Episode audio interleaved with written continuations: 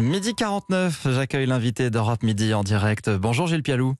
Bonjour. Merci d'être avec nous sur Europe 1. Vous êtes infectiologue à l'hôpital Tenon à, Paris.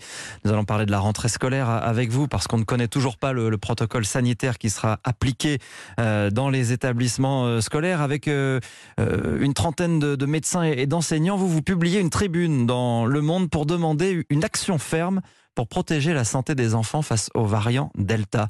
Une action ferme, ça veut dire quoi? Bah, une action ferme, en fait, ce qu'on a un petit peu détaillé dans, dans la tribune, c'est-à-dire que déjà, bon, le protocole pour l'instant, il n'est pas écrit totalement. Par exemple, comme vous le savez, il y a quatre niveaux de couleurs.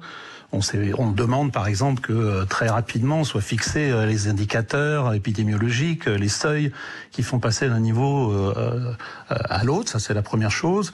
La deuxième, c'est que je je pense que ce protocole ne tient pas assez compte, euh, et c'est une position de soignant, hein, c'est pas une position, moi je ne suis pas décideur, mais ne tient pas assez compte de, de la transmissibilité du delta.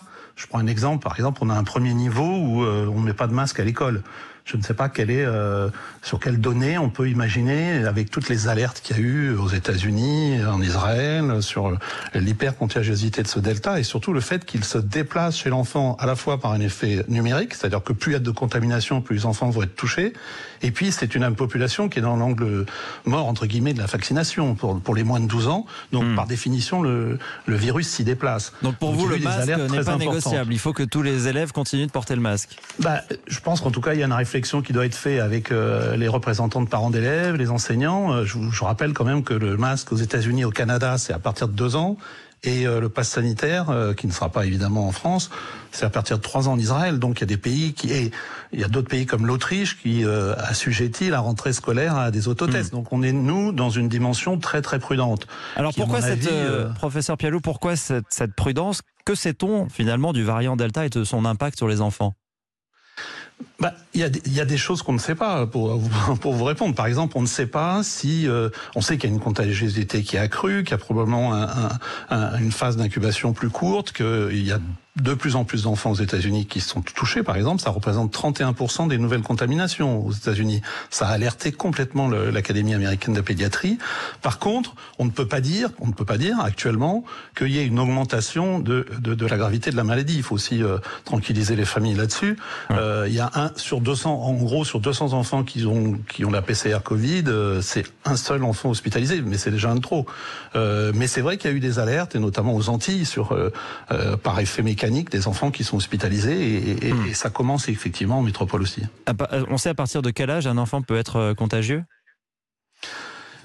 Il n'y a pas de, il a, pas de borne. On n'a pas établi de borne euh, où l'enfant n'est pas du tout contagieux. Et comme vous le savez, il y a eu à Nice notamment des nourrissons qui ont été contaminés. Donc il n'y a pas de tranche d'âge qui soit exempt de la contamination. Hmm. Ça veut dire quoi? Ce que vous redoutez, c'est que les enfants redeviennent les propagateurs euh, d'une nouvelle phase de l'épidémie dès la rentrée scolaire?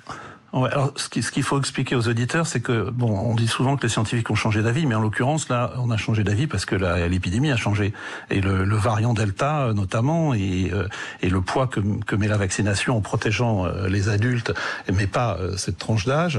Oui, on a peur que ce soit effectivement un, un, une zone de circulation virale importante, qu'il y ait une multiplicité des, des fermetures de classes et un protocole qui soit pas tout à fait encore à la hauteur. Il aurait peut-être être modifié d'ici là qui soit à l'auteur des enjeux euh, de, de ce variant. Hmm. Et puis, euh, il faut aussi, euh, on a beaucoup entendu la protection de l'enfance, effectivement, que il faut essayer de maintenir les plus souvent les, les enfants à l'école.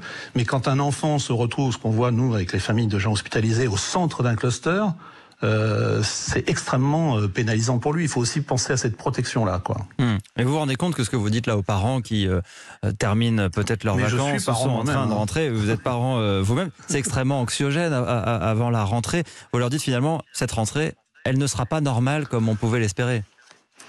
Mais de toute façon, elle ne peut pas, enfin, il faut pas se leurrer, elle ne peut pas être normale puisqu'on est dans une dans un phénomène pandémique qui n'est pas terminé. Donc, de toute façon, le, l'expression que je crois utilise le ministre, c'est le plus normal possible. Mais euh, on peut pas, de toute façon, on n'aura pas une rentrée normale, quoi qu'il en soit, parce qu'il faudra du dépistage, parce qu'il faudra du masque, parce qu'il faudra augmenter le niveau de vaccination des, des plus de 12 ans, mais qui est déjà bien parti, et ça c'est une bonne nouvelle.